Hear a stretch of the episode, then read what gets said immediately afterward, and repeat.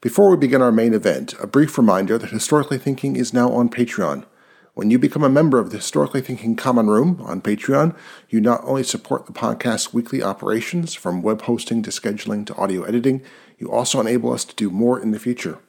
Benefits that you'll receive as a Common Room member include a special weekly podcast, podcasts dropped in advance when possible, special events online and in the future live, input on topics, guests, and questions, competitions and prizes, and more. We will continue to produce our regular podcasts which will still be available for free on Mondays in all your regular podcast feeds. We hope you'll enjoy being part of the Historically Thinking Common Room at Patreon. Just go to Patreon and search for Historically Thinking. Welcome to Historically Thinking, a podcast that's not only about the past and all its complexity, but also about how historians write history and how everyone can think about it. For more information about this or any episode, go to historicallythinking.org, where you can also sign up for our twice a month newsletter. Hello, the sociologist Edward Shils said or wrote somewhere that one of the three principal means of education was actually bookstores, preferably used bookstores. Shils, for two generations a student and then faculty member at the University of Chicago, spent a lot of time in bookstores, and particularly in the Seminary Cooperative Bookstore, of which he was the 8,704th member. Jeff Deutsch is the director of Chicago's Seminary Co op Bookstores, which in 2019 he helped incorporate as the first not for profit bookstore whose mission is bookselling. Is the author of In Praise of Good Bookstores, which is the subject of our conversation today. It is not only a loving tribute to an endangered civic institution, but an imagining of a future in which bookstores not only endure, but thrive. Jeff Deutsch, welcome to Historically Thinking. Thank you so much for having me, and it's an absolute pleasure to speak with any bibliophile, uh, especially someone who loves serious books about what, what we do. So I appreciate it. Well, uh, this podcast is really kind of dedicated to serious books, but uh, they all happen to be more or less about the same thing. Well, broadly understood. But uh, I don't feel like I'm a bibliophile. I'm looking at behind you, and that's just your poetry section. I gotta admit, I, am kind of envious of that. I, I, I, don't have a poetry. We'll get to how we organize libraries in a little bit. But yeah. first, I'd like a little history. First of the seminary co-op, and then I want to uh, uh, you, you, talk about some of the nuts and bolts of running a bookstore in, in, in this book, but mm-hmm. not as much as people might think at picking it up. Mm-hmm. So I want to either uh, I want to either uh, make some myths evaporate or substantiate them, mm-hmm. Uh, because I think that the authors uh, I've heard a lot of authors. You know, the second subject of complaint. The first subject of complaint is the publisher. The second subject of complaint is the agent the third, maybe ranked with two, is booksellers and uh-huh. bookstores. And in all three of those complaints, there are lots of mythology. I'm sure of it. So I would like to ascertain some of it. So, so first, the seminary co-op. What's its history, and what's it? What was it like when it began? What's it like now? Great. I, am going to actually I'm going to answer that, but first I want to address um, these complaints because, this is actually really important. It's super important. So one of the things that you'll see uh, with this book, so the, the, book is called "In Praise of Good Bookstores," and one of the um, uh, things that I think differentiates us as a, an institution, but also the idea behind what we're doing, is we have no enemies. Uh, certainly not in the book industry. And I don't mean enemies, but I mean like we don't we don't have any c- complaints or quibbles with anyone in the industry, and we think that it is such a beleaguered industry, uh, but but also so critically important and beloved that what we want to do is make an argument for all of us. And so, uh, where some of my colleagues might say, "Oh, the publishers don't do this," and the authors come in and they demand that, and the authors are saying that the agents and the book, like we want to just bring everyone together on behalf of the shared endeavor and acknowledge that the world itself uh, is is what what needs us, and that we need to come together over it. So I just want to say that quickly because yeah. it's true. We all it's sit important. around and complain. That's right. It's mm-hmm. really important, and we all complain about each other because we're in this world together, and there's scarcity. I know, uh, I know, this from like 20 years ago when I was in grad school. I had a mm-hmm. good like sort of grad student gig of driving authors on book tour, oh, which great. is a completely vanished thing. right. So I heard, you know, right. what one of the thing was to to get them to a place on time and uh-huh. soothe their agitation. Uh-huh. And they had a lot of agita. And uh-huh. well, we can talk about that. We're going to talk about the front table.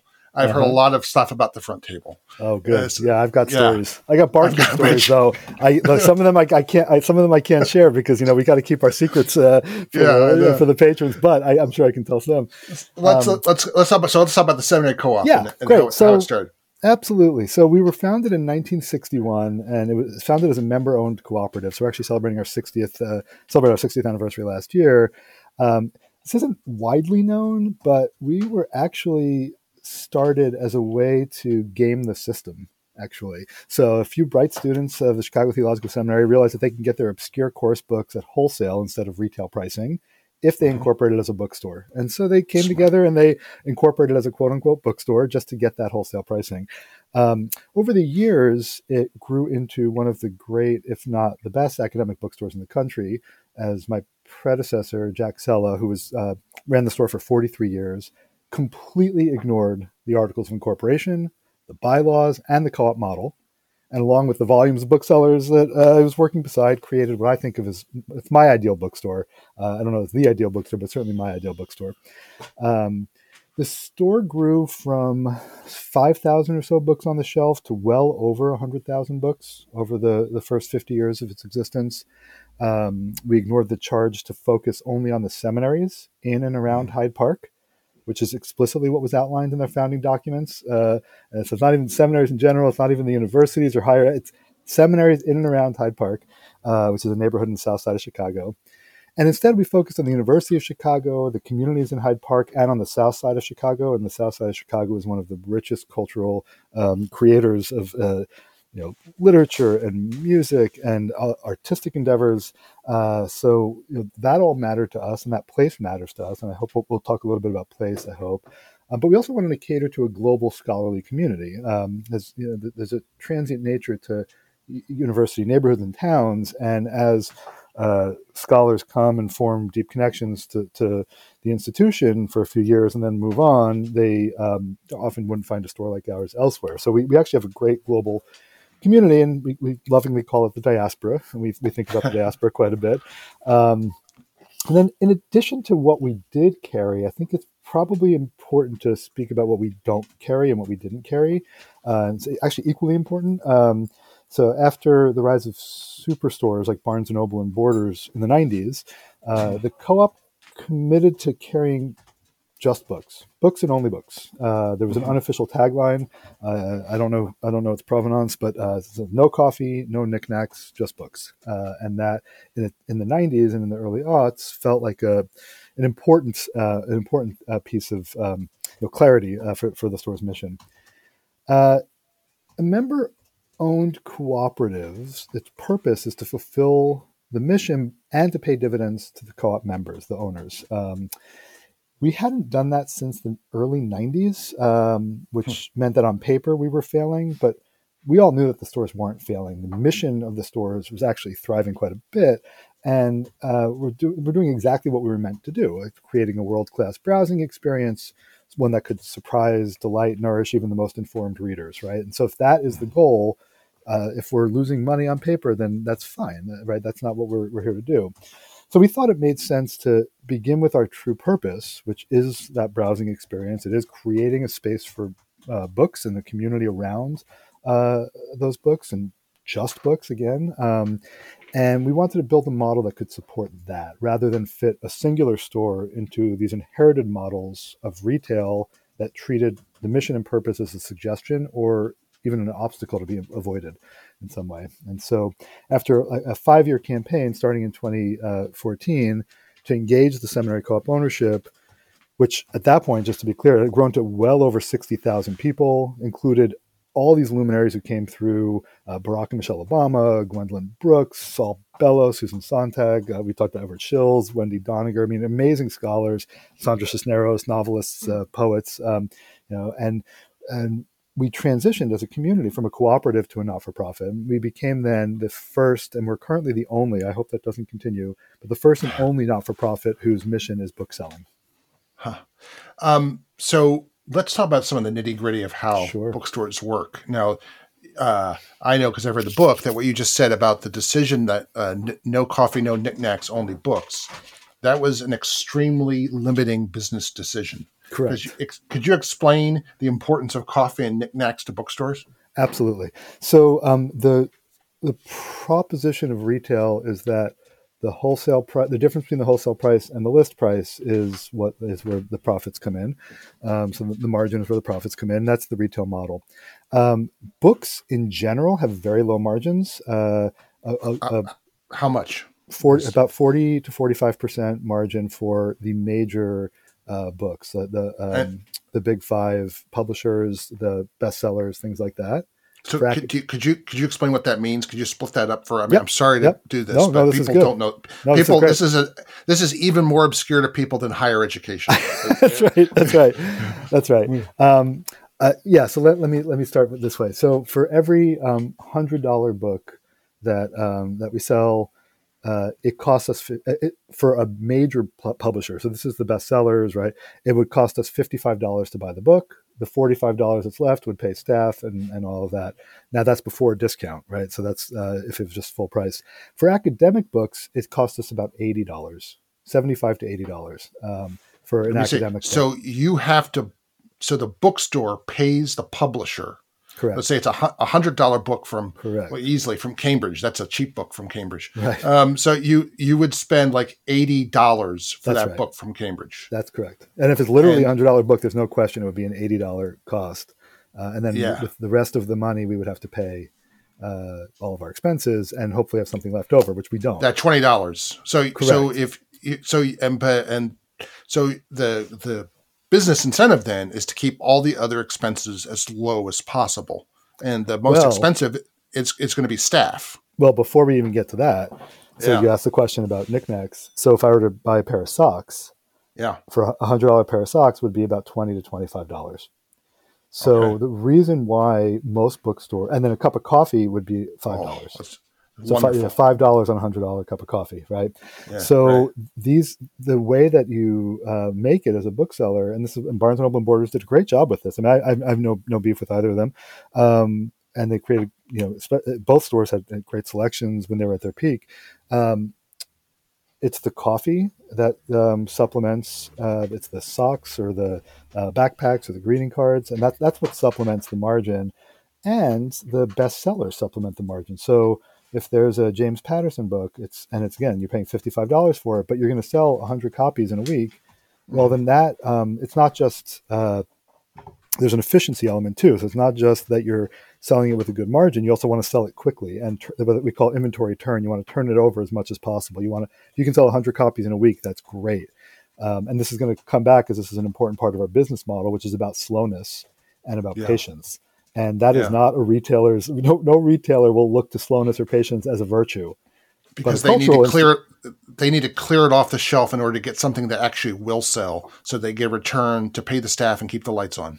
Well that that's if we're doing returns but if, but if if you can sell um, a um, hundred copies of a book in a week and then in the next week do the same you want that's that's the model that will work. And so a lot of stores that do well like there's a store a great great bookstore um, in New York called Three Lives, uh, and it's been there for quite some time. It's teeny tiny. I don't know how many volumes they have three, four thousand. I mean, it's really small. I might be underestimating a bit, uh, but every single book they have is going to sell quickly and over and over and over again. And it's a great selection. It's literature and, and uh, good serious nonfiction that model works great if you can do that. Um, but it's not a huge, and I love it as a browsing experience. Uh, but it's it's a small space uh, to carry a hundred thousand books and sell them quickly. That's the hard part, and that's frankly impossible. Um, mm-hmm, mm-hmm. So, and, and, this is so a big part of what. Yeah, go ahead. So, let me just so let me puncture one myth. Mm-hmm. Were bookstores, booksellers ever on consignment? Because that was always authors always had this idea that all bookshops worked on consignment, and only an idiot could go broke make uh, selling books, which um, never seemed plausible to me.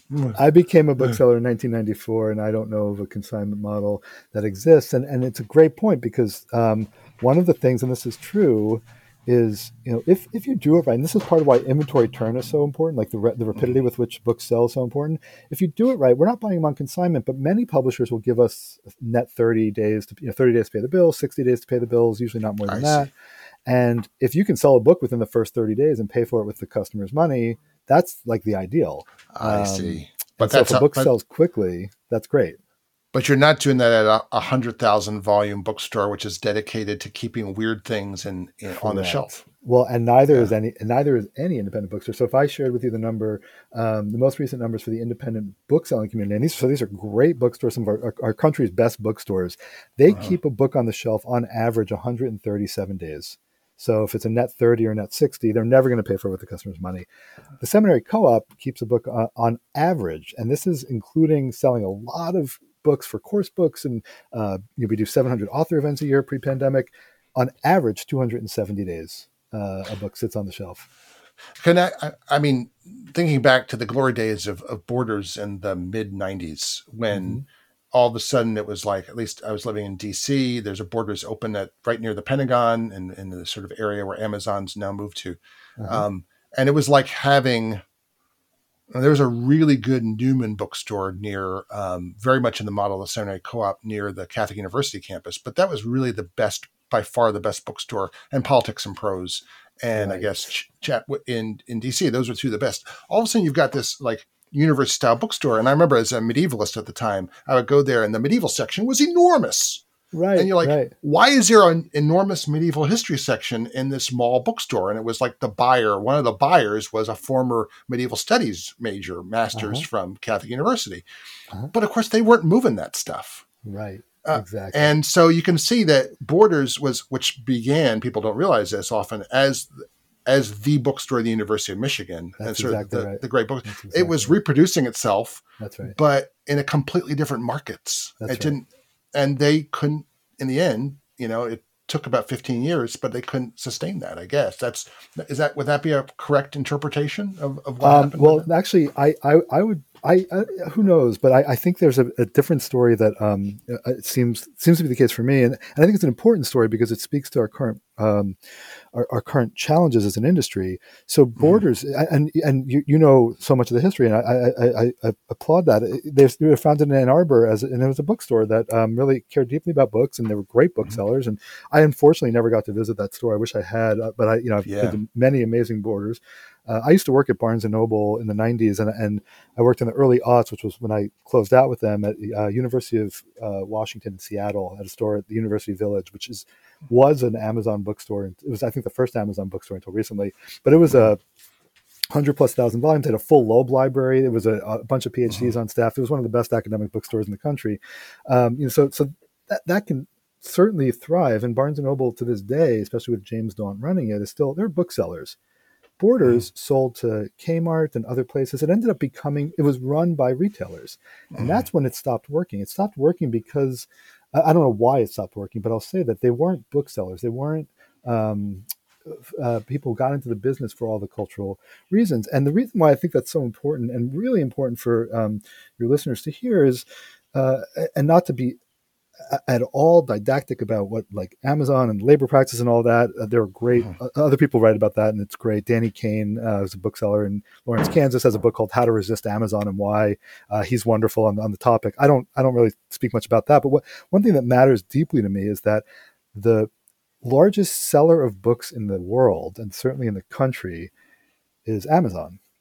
But they're not booksellers what does it mean when uh, the largest seller of one of our great cultural commodities, if we call it a commodity even, but our great cultural inheritances, is uh, a retailer or whatever they are, I don't even know what they are, uh, who doesn't actually care about the industry and the ecosystem and what it takes for authors and agents and publishers and booksellers to, uh, if not thrive, at least do their work. They're not conscientious about what that work is.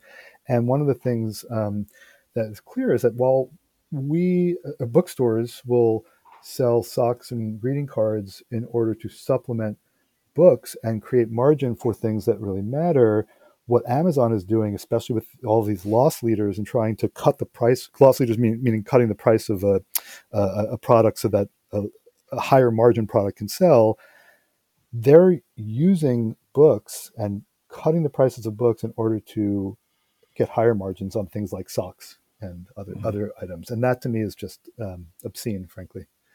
Mm-hmm.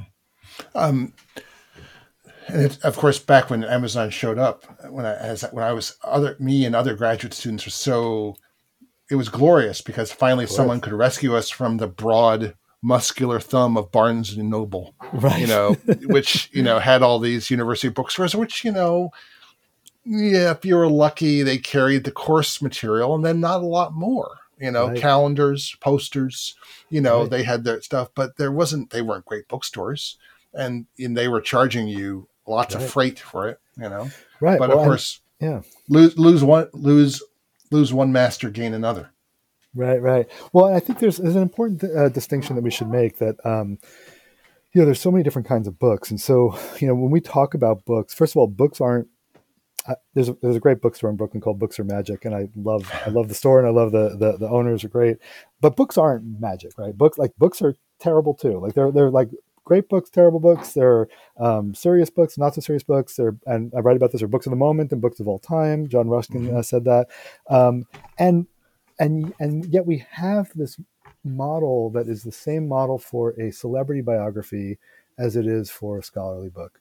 We have the mm-hmm. same model for a diet book, let's say, which and these are important, uh, not, you know, or, or a, a, a TV spinoff or something like that, as we have for great literature or, or a poem, and and it doesn't make any sense. And, and I think publishers talk about this too. It doesn't really make any sense to put them in the same category, and yet we do. And what happened in the 70s, 80s, 90s, and, and on is these the media companies um, uh, they, they, became these conglomerates that had news and television and film and books suddenly all became entertainment. And uh, how do how does news how does how do books uh, compete with uh, television and films? They can't. And uh, then these things that actually are not businesses per se, they're critically important cultural endeavors and critically important to an educated populace uh, become subject to the whims of the market in ways that are not about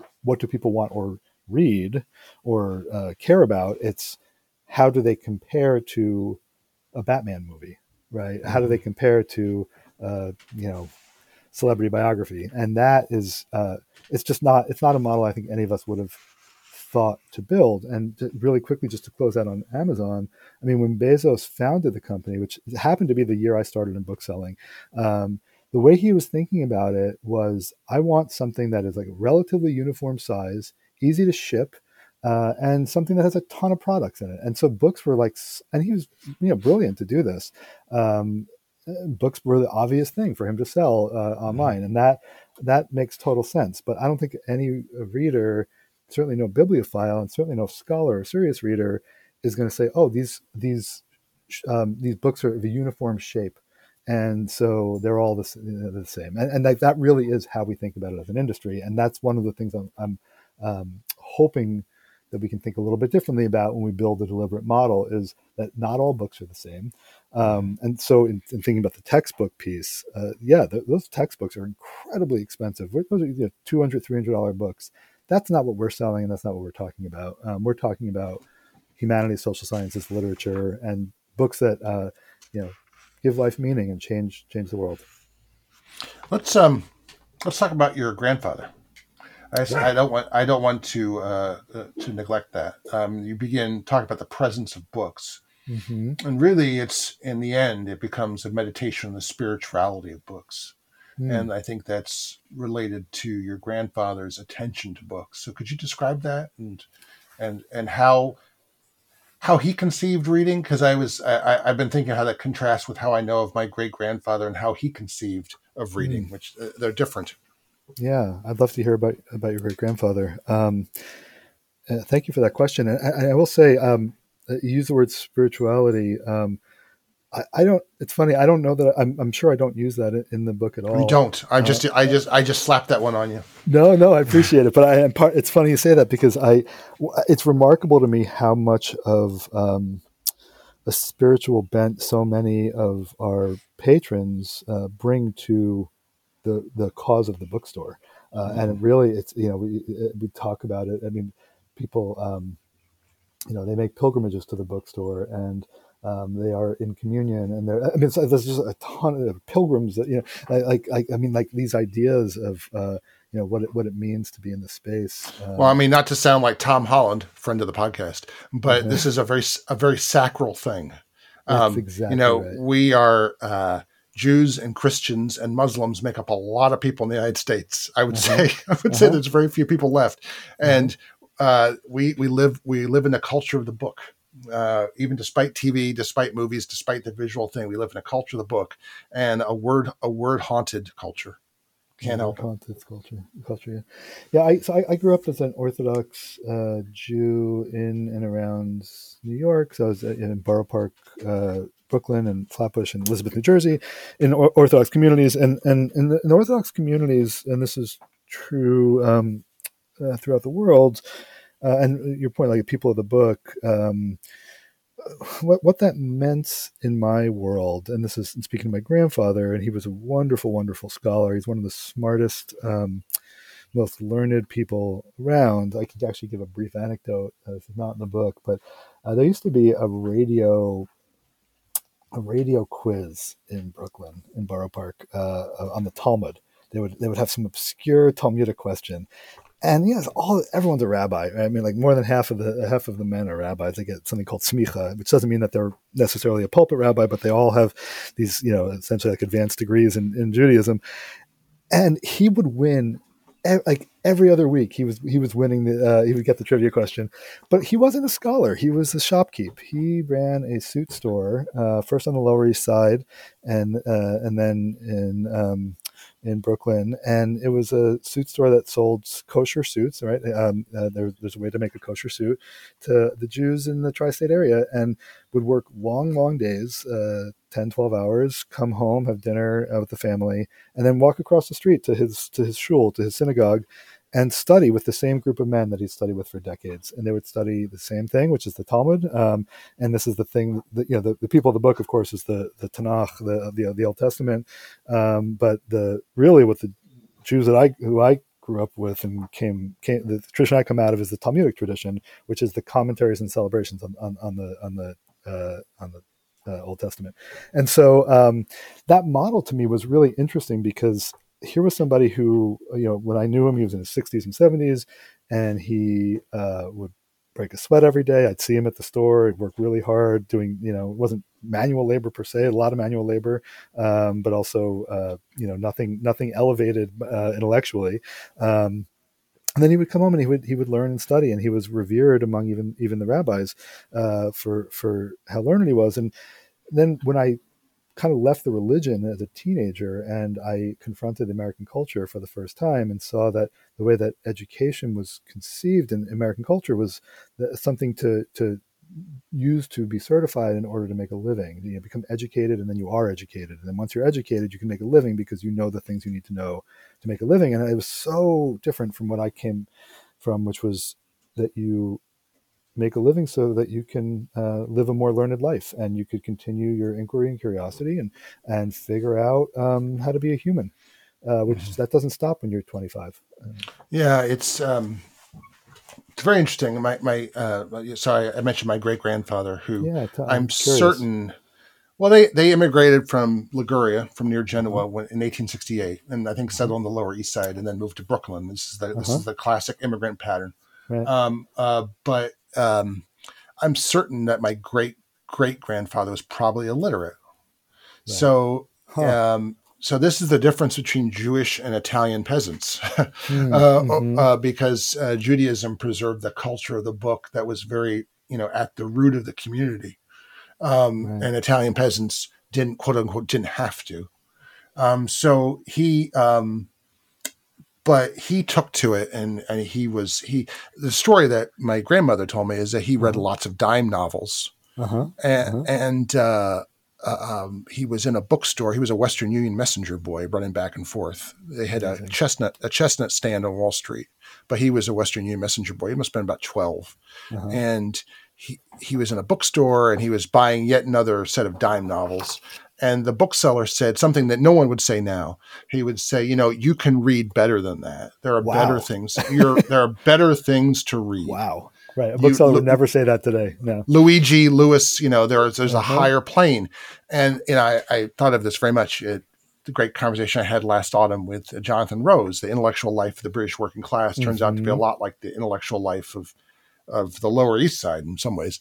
Um, and so he uh, he attained. So now I've got his sets of Dickens, his sets of Beautiful. his complete set of Conrad, his complete set of you know Victor Hugo, and all the rest of this stuff.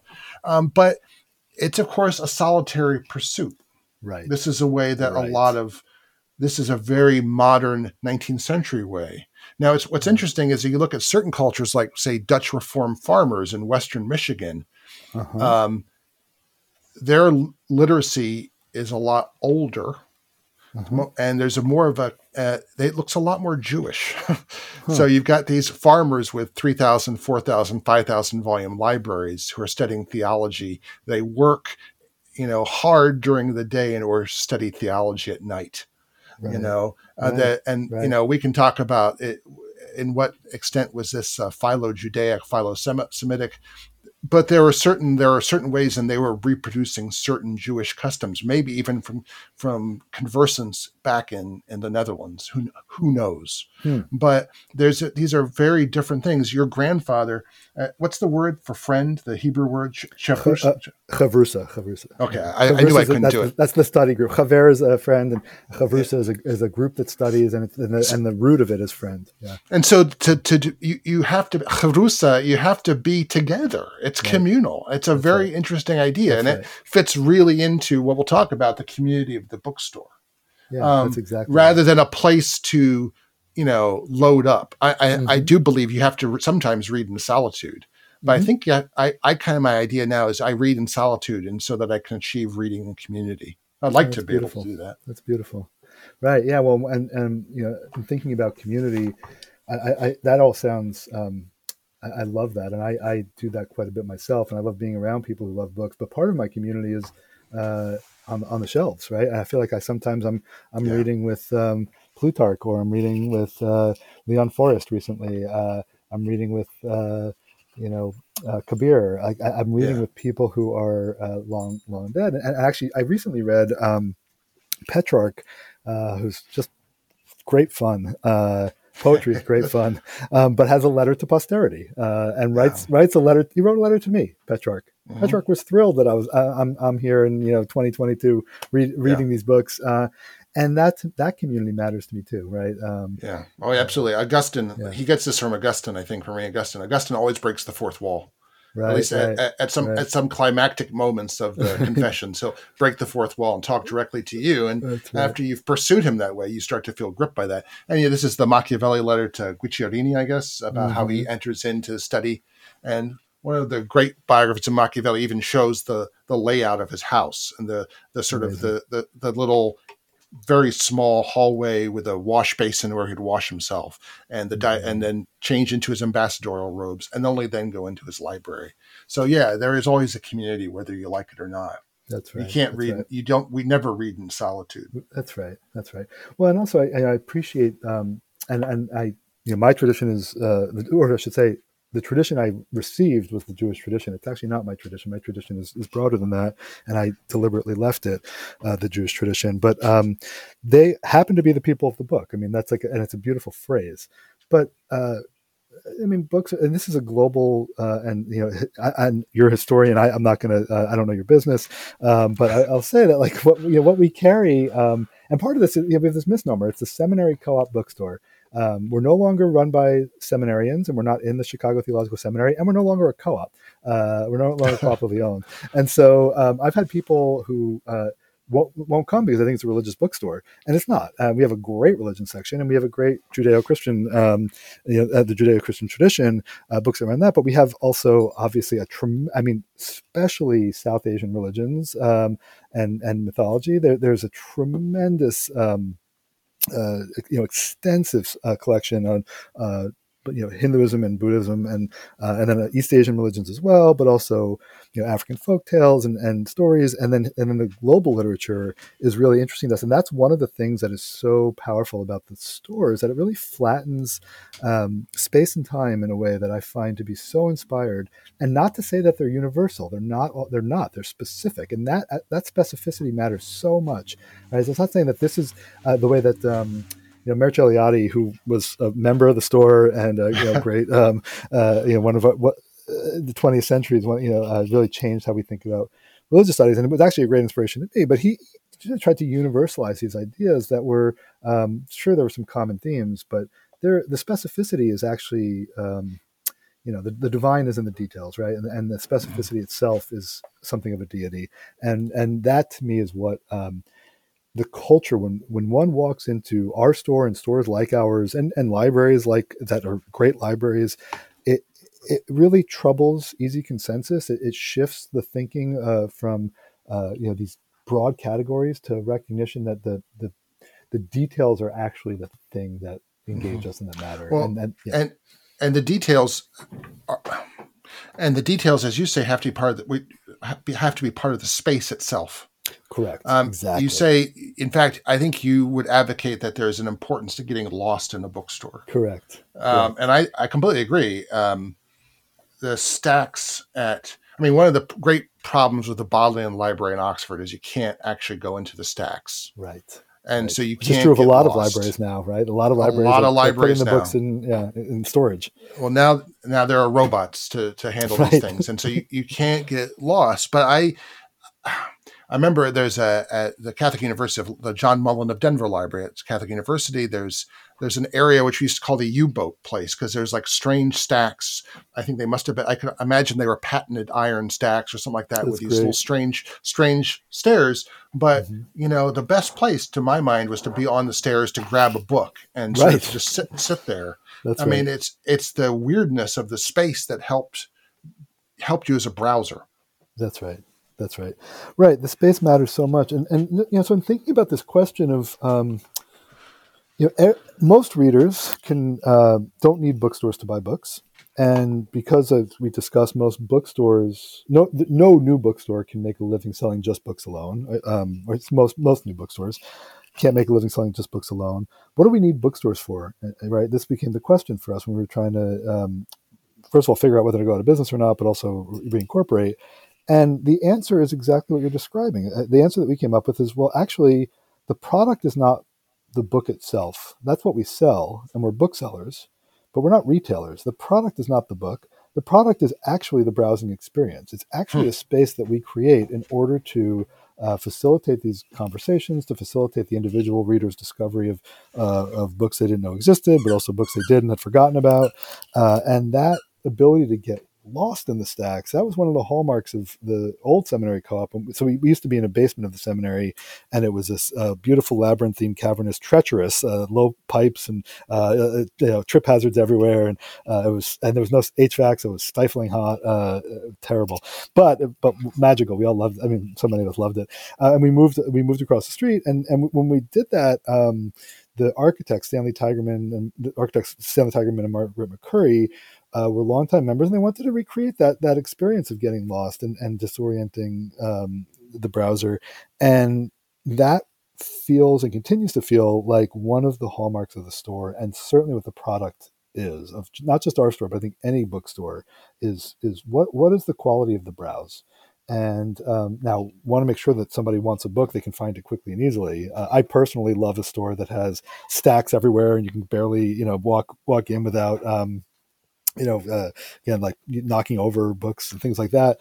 But the ability to find something is actually critically important for a good bookstore as well. So getting that right balance of um, accuracy in the shelving alongside a uh, ability to to get lost and discover new things that I think is is what what distinguishes a good bookstore. Yeah, I think at least at the very least there have to be the the shelves have to be sort of ragged and toothy so they can be in the in, individual nooks. You might not be able to change right. things around as, as much as if you actually had a uh, owned the building or had a 99 lease, but at least the there has to be some have to be nooks and interstices in which That's to right. lose yourself. Yeah. That's right. That's yeah, right. and also uh, in, in used bookstores, I would say that they're never improved by the smell of cat urine. I just that's a, that's a personal personal prejudice. I, have smelled it too right. often, and some right. yeah. That's funny. Well, I will I, I will say I, I, I like shills. I prefer uh, shopping in used bookstores, um, and I don't. I mean, I say I prefer. I, I I love used bookstores. I love new bookstores. I love libraries. I love a Salvation Army or a thrift shop that has a, a book nook, I'll go there. Um, but uh, but part of it, um, you know, the the new bookstore, what what is wonderful about it, what I think is distinguishes it even from a library, and I think this is important, is that the collection is complete, right? And so mm-hmm. with a used bookstore, you get what you get, what what people are, are selling, but with a library, most of the books that are most um, sought after are not on the shelves because uh-huh. they're at someone's home, and so you can't browse uh, what's the latest because they're already there, right. And it's only in a new bookstore uh, that the full collection is essentially complete most of the time, uh-huh. uh, yeah. and the deliberate. Um, and this is again like what what is the work of a bookseller so we talked about like what is the point of a bookstore it's the browse well what's the work of a bookseller the work is to you know filter all of these books that are sold to filter and find out the right ones and select those and then assemble mm-hmm. them in this collection and then bring an enthusiasm to uh, to sell the books and to help people realize oh you haven't read Petrarch? And Petrarch is great. Here's why. Let me tell you where to start. And that's what that's the work that we do. And those are things that um, certainly can happen elsewhere, but not the same way. And and that mm-hmm. what we do is so critically important and worthy of celebration and, and preservation. Mm-hmm. Let's talk. Uh, b- before I leave browsers, let's talk. You offer uh, a very nice taxonomy of browsers. So uh, there's so when you're doing a when you're creating a a space in which to browse, you have to realize that not all people browse in the same way. Mm-hmm. Cows are wonderful. I love cows, but they have a they have a electric fence and they have a, a more or less rectilinear space. Right. They can work with really dazzling meth- methodical precision in right. browsing, but humans are not like that. That's right. So how do we do it? That's great, and I appreciate the cow um, speaking to the cow because, uh, for, well, so first of all, let me let me just say this: I I'm really honored to be on this program. You are speaking with scholars who write serious books most of the time. This is not that, and I want to make sure that your readers know, like, this is a whimsical but it's whimsical with an extremely serious purpose. Don't sell yourself short here. It, right, is, the purpose is serious, but but and the, and the whimsy uh, are things around you know the, the browsing and to think about different browsers. I mean, you know, it, it's uh, and, and to speak to the, the, whimsy a bit, I mean, it is serious in this way. I am trying to make, um, I'm trying to celebrate bookstores and use a browse of a bookstore. Like the book itself is hoping to really replicate the browse of a bookstore. I'm pulling books off the shelf. I'm uh, enthusing about what's in the contents. Uh, I'm trying to, you know, kind of share a little bit behind the scenes of what we do, and um, hopefully making a case that these are amazing stores. One of the things that uh, comes up. Um, so uh, you know, I think it was in the uh, late 19th century. Um, James Russell Lowell used the word browse, and it was in reference to Dryden uh, John Dryden's reading habits, um, and he used it to talk about uh, browsing uh, books.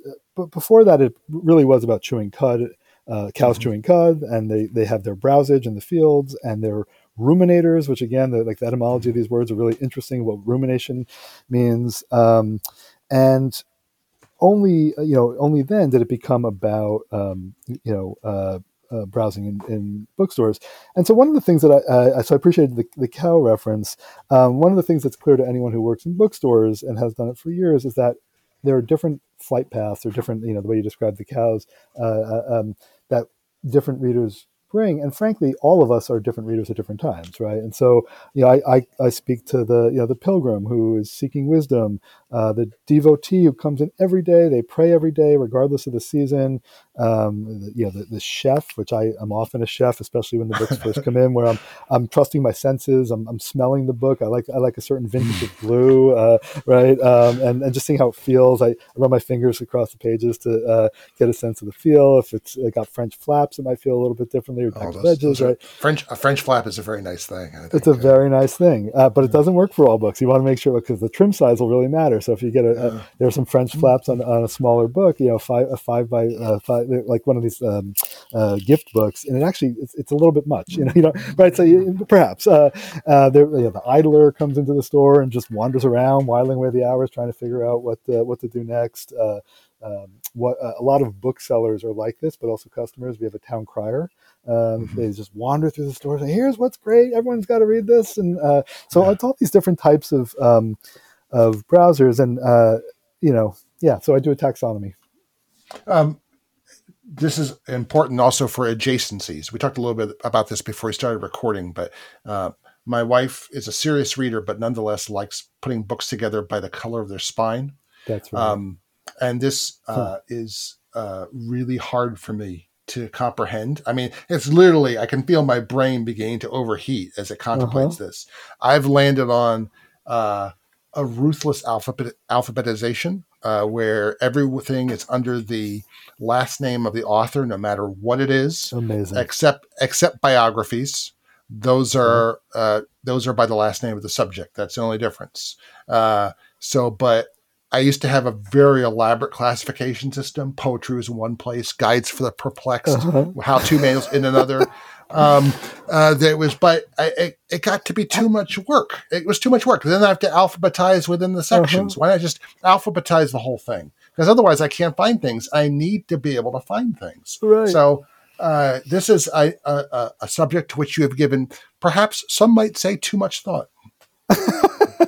I, I those who say it's too much thought, and there most people would say that, are probably not going to love this book. this is for those who think, wait, we haven't given this enough thought yet. Hold on, let's Exactly. discuss this further. Um, how many guides for the perplexed do you have? What, what, what, Uh, tell me about uh, this. What is this? I got a lot. We got uh, McClane's New Standard Fishing Encyclopedia. We've got, you know, the Reader's Oh, Digest how to Guide of, you know, auto Ah. repair, Copy Editor's Handbook. I see. you so know, you're, you're, you're talking basic- to an, uh, someone who grew up in Orthodox Judaism. So gu- Basic Russian. I know. Okay. Sandcastle, Sandcastles Made Simple. Those would all have been in the, those. I'm looking, just looking around. Sandcastles Made simple. It's a I good love book. it. I love it. Well, and then um, if, if you can, since you're looking around, like what's a what's an adjacency that uh, by dint of the alphabet that is Uh-huh. particularly weird on your shelf? Like who are, who are a couple of people that you couldn't imagine in the same sentence that are living together on your shelf? Uh, usually got well there's the the well-fed writer is right next to the uh, valley forge winter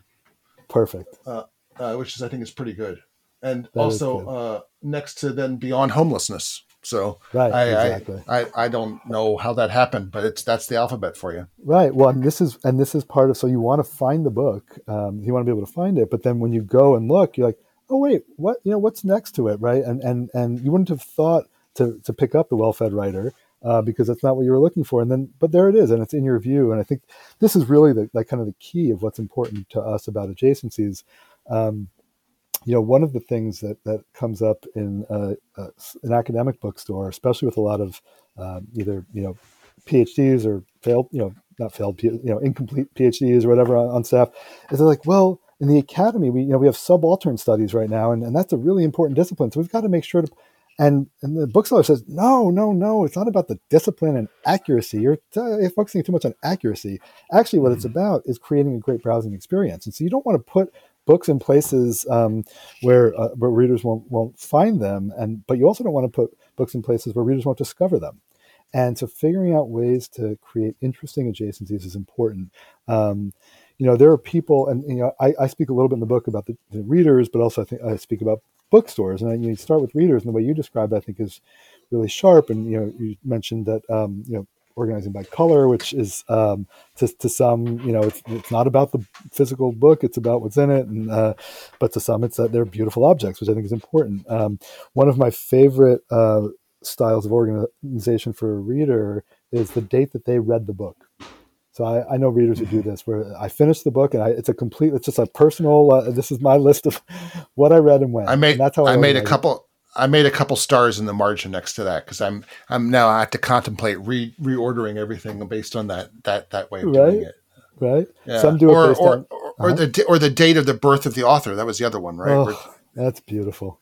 Isn't that beautiful? That's a good one. That's a really good one. for a I historian? about right? that one. That's, Yeah, that's it's a beautiful perfect. thing. It's the way I think Um, about things anyway. So I might as well why not just organize the library that way? That's exactly right. You know, some some do it by publisher, which publishers would love to hear. Uh, and actually, um, the store that so we have two stores, Seminary Co-op and 57th Street Books. Uh, 57th Street Books is right around the corner. It's a thousand yards away, and uh, it's a more of a general interest bookstore. It's a great great store. The prior to us taking it over, it was run by it was called Savers Bookstore, and they alphabetized by publisher, or they organized by publisher, I should say. Now, most publishers think about their um, their lists deeply, and they are ex- assuming that others think deeply as well. But most readers don't not only don't know the publisher, often don't even know the author. They just know the topic of the book that they want. And the idea of organizing by publisher, it's really fun for anyone in the business, but it's uh, it, do- it doesn't translate outside of it. Um, yeah, so I mean, I, it would be odd. It would be odd. It would be odd, right? Yeah. Yeah. so I, I, I celebrate this. I celebrate the idiosyncrasy of the assemblage, um, and part of what makes um, big part of what makes a great bookstore and certainly good bookstores, and this is why Borders and Barnes and Noble, uh, a lot a lot of folks struggled with them, is that they are so idiosyncratic. They really reflect their community, but not just their community, but the um, the interests of the of the buyers and the owners, and and uh, and they reflect the community. But sometimes they're also creating community. And uh, I celebrate stores that do weird and interesting things. There's a store in Seattle, very small store called Phinney Books. Um, actually owned, founded, uh, bought, and or um, founded and owned by uh, an ex Amazon employee who also was a Jeopardy champion, um, and he has a teeny tiny store, and half of it is made up, and the other half is true, and that's how that's how he organizes the store. And he has authors, you know, people like Valeria Luiselli or Eliot Weinberger, who really could fit into either category. Uh, what it really it makes you question what does it mean by true? What does it mean by made up? Uh, this is the accuracy truth question. Um, but then there are also you know different sorts of categories. City Lights booksellers in San Francisco, which is one of the best bookstores in the world, they have sections like topographies and some logistics, or radical black imagination, stolen continents, things like that. That really are almost statements in themselves about mm-hmm. what. Um, you know, in a way that uh, the Library of Congress has come under fire, those classifications, because so many of them are um, histor- show historic biases and are statements in, in themselves. An obvious example, uh, you know, books on uh, homosexuality uh, used to be in psychological deviation. I forget what the number is, mm-hmm. Uh, and not in sexuality, right? And so, like, how? Mm-hmm. So there's something that's actually like a tremendous responsibility too.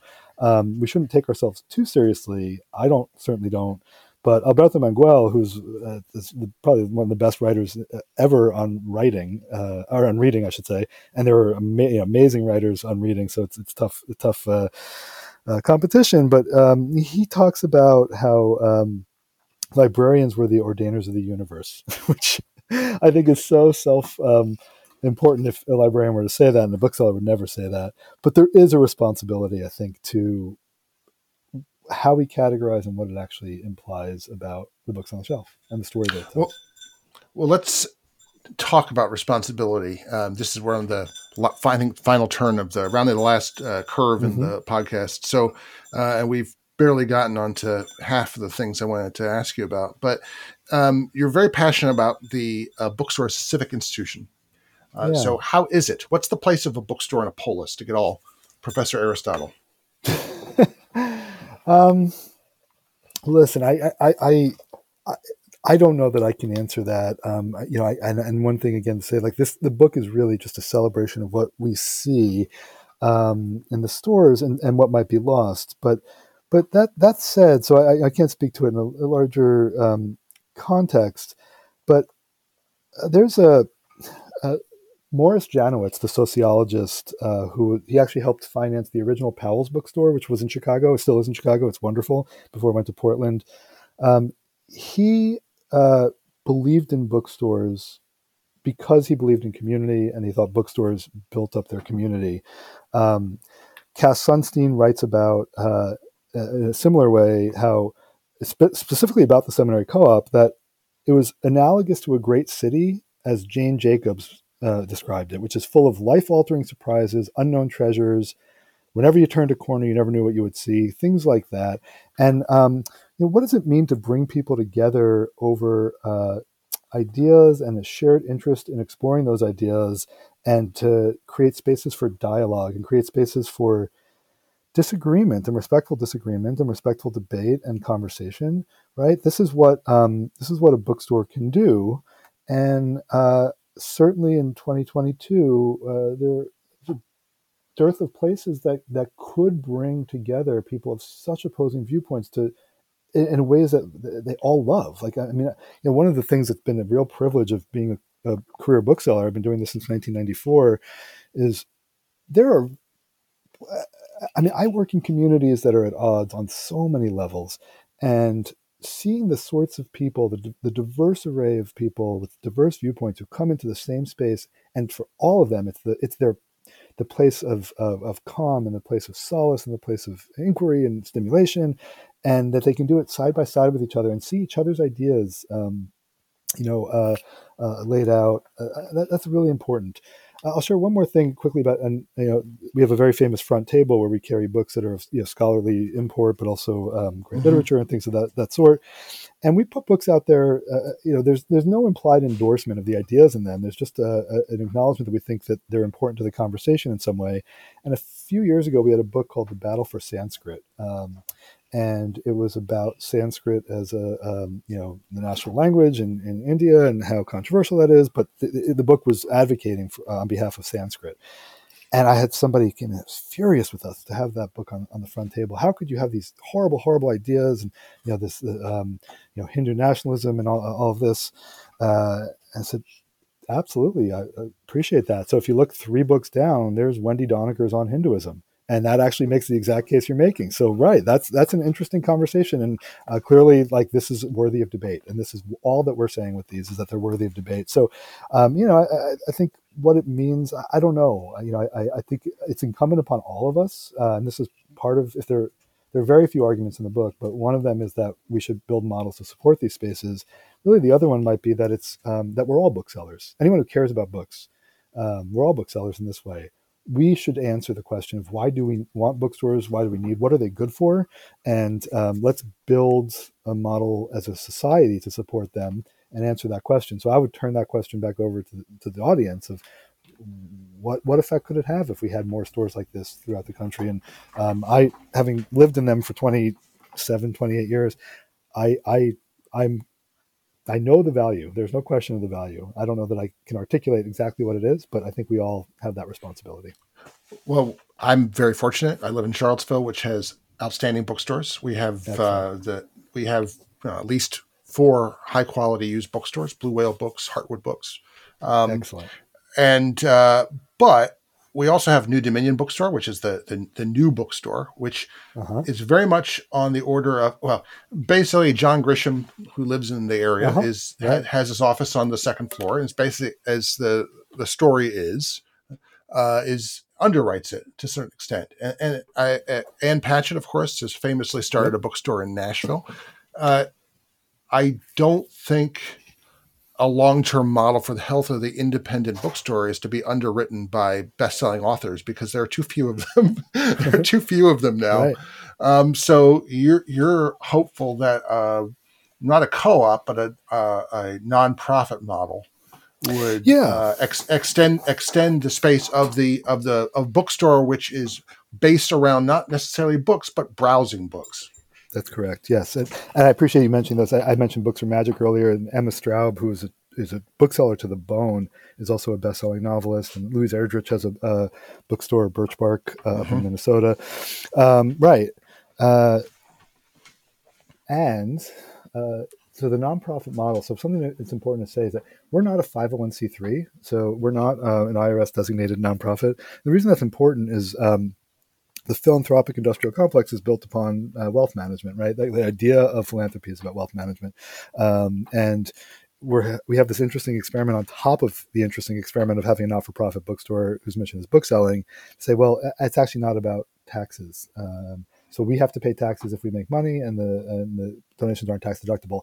The reason that's important, the reason I bring that up is it's part of why the model is more that it's a best-selling author. You know, James Patterson uh, is incredible in terms of his support for librarians and booksellers. Uh, he gives a lot of money to causes, but why should we be a charity, right? Why should mm-hmm. why should we need to rely on um, you know these handouts when we know we're of tremendous value and and part of our problem has always been that we're a modest bunch we don't go out there and try and sell ourselves the way that you know i, I used to run the stanford bookstores in uh, palo alto and you know, be in the heart of silicon valley and just see i didn't even see these 20 year old students would come in with their decks and their pitches and they're trying to sell you on something that is an idea that might never come to fruition but venture capitalists will put millions of dollars into it and meanwhile we have uh, one of the great cultural treasures 60 year old bookstore that has uh, nourished so many over the years, and we're uh, acting like we we're apologetic about our inefficiencies as opposed to celebrating the wise inefficiencies.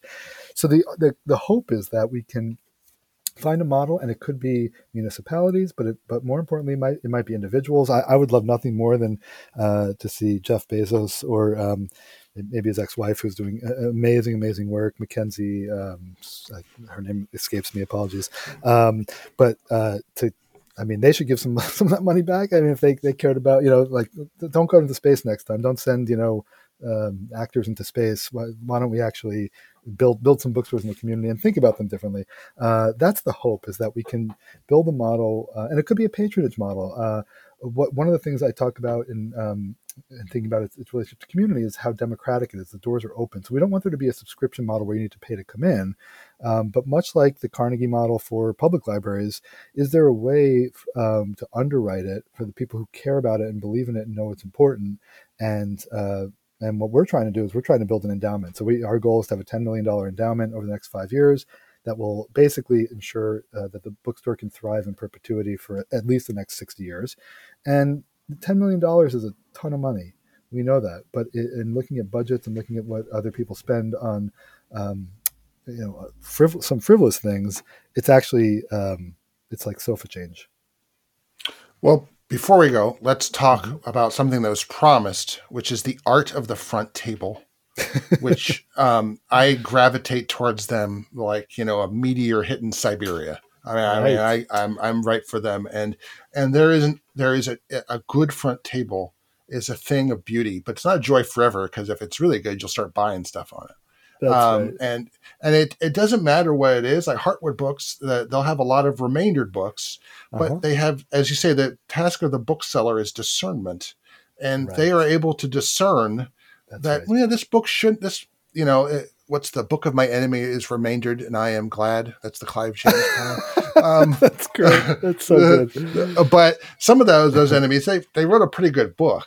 Um, you know, and uh, it's the discernment to realize which are good and which should be out there and which will attract you and and kind of make you then walk past the table and start to exactly. browse and look for exactly. other things. Exactly. That's exactly right. Yeah, I mean you hit upon it right there, right? I mean I, I think that so the front table at the seminary co-op is uh, legendary, and we we would have people academics who are at the top of their fields. Um, I won't name names; these are these are you know barkeep secrets. Uh, but they would debate each other. They, they would bet each other, uh, and they, I mean, these are the most celebrated intellectuals, and say. My book is going to be on the front table longer than yours, and they would come in and check on it. I, and I've heard these stories, and, and I've heard them directly from the academics.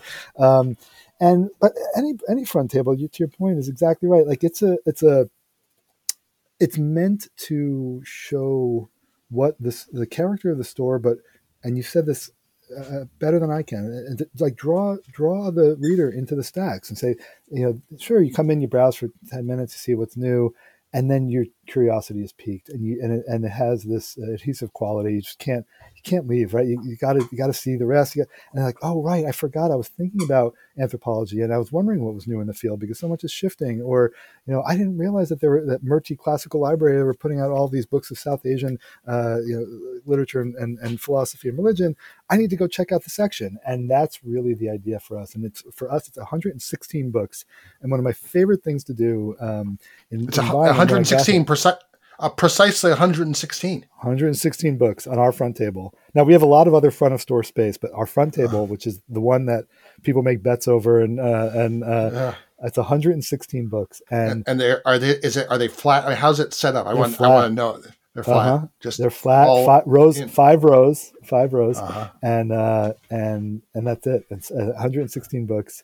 Uh, uh, quite a few university press titles. Um, most of the books, not all of them, are books that you probably won't see on other front tables. And we don't, again, we don't take pride in that. We'd rather there be more stores like ours, but it's university presses, it's small presses. Um, and uh, the conversations that happen on that front table between the books uh, is rem- it's hmm. remarkable. And one of the things, again, I mentioned assemblage. Uh, you know, I, it doesn't, I had somebody who was really short with me once who said, I can't believe you're just putting out all the books that you read on the front table. And I was like, wait, I don't read, I, I, haven't read 116 books this year, much less this season. In fact, the last two years, I haven't read 116 books. I, am a slow reader. I can get through 30 a year, maybe. Uh, no, we don't read them. And this is a, this is another uh, like illusion uh, a lot of readers have is that booksellers read so much. No, we read reading we read readers. We try and understand how readers work. And uh, you know, there's 100,000 books on the shelf. There's half a million books a year that are published. I personally am going to get through a few thousand books in my lifetime as a reader. No, we don't read them, um, but we try and create grounds for readers to discover them. Well, I, I conclude with my, my favorite Samuel Johnson quote when the woman asked him, uh, he had stepped up and he had browsed, gone through a book, and she said, "Dr. Johnson, have you read that book?" And he said, "Madam, I have read in it." Um, exactly. I, I, I, have read in a lot of books this year, and I'm sure you have too. Exactly, you know? exactly. Well, my guest today has been Jeff Deutsch. He's the author of In Praise of Good Bookstores, now available from Princeton University Press. Jeff, thanks so much for being part of Historically Thinking. My pleasure. Thank you for having me. Just a brief reminder if you're listening to Historically Thinking on the website, that's great. But for your convenience, you can also find us on Apple Podcasts, Google Podcasts, Spotify, Amazon Music, Pandora, Stitcher, iHeartRadio, JioSaavn, Podchaser, TuneIn, Deezer, and there are more. In fact, wherever there are podcasts, there you can find Historically Thinking. While great reviews are wonderful on whatever platform you want to write them, the best possible review that you can give us is to forward the podcast to a friend you think will find it interesting. You can also follow us on Twitter at hist underscore think or on Facebook.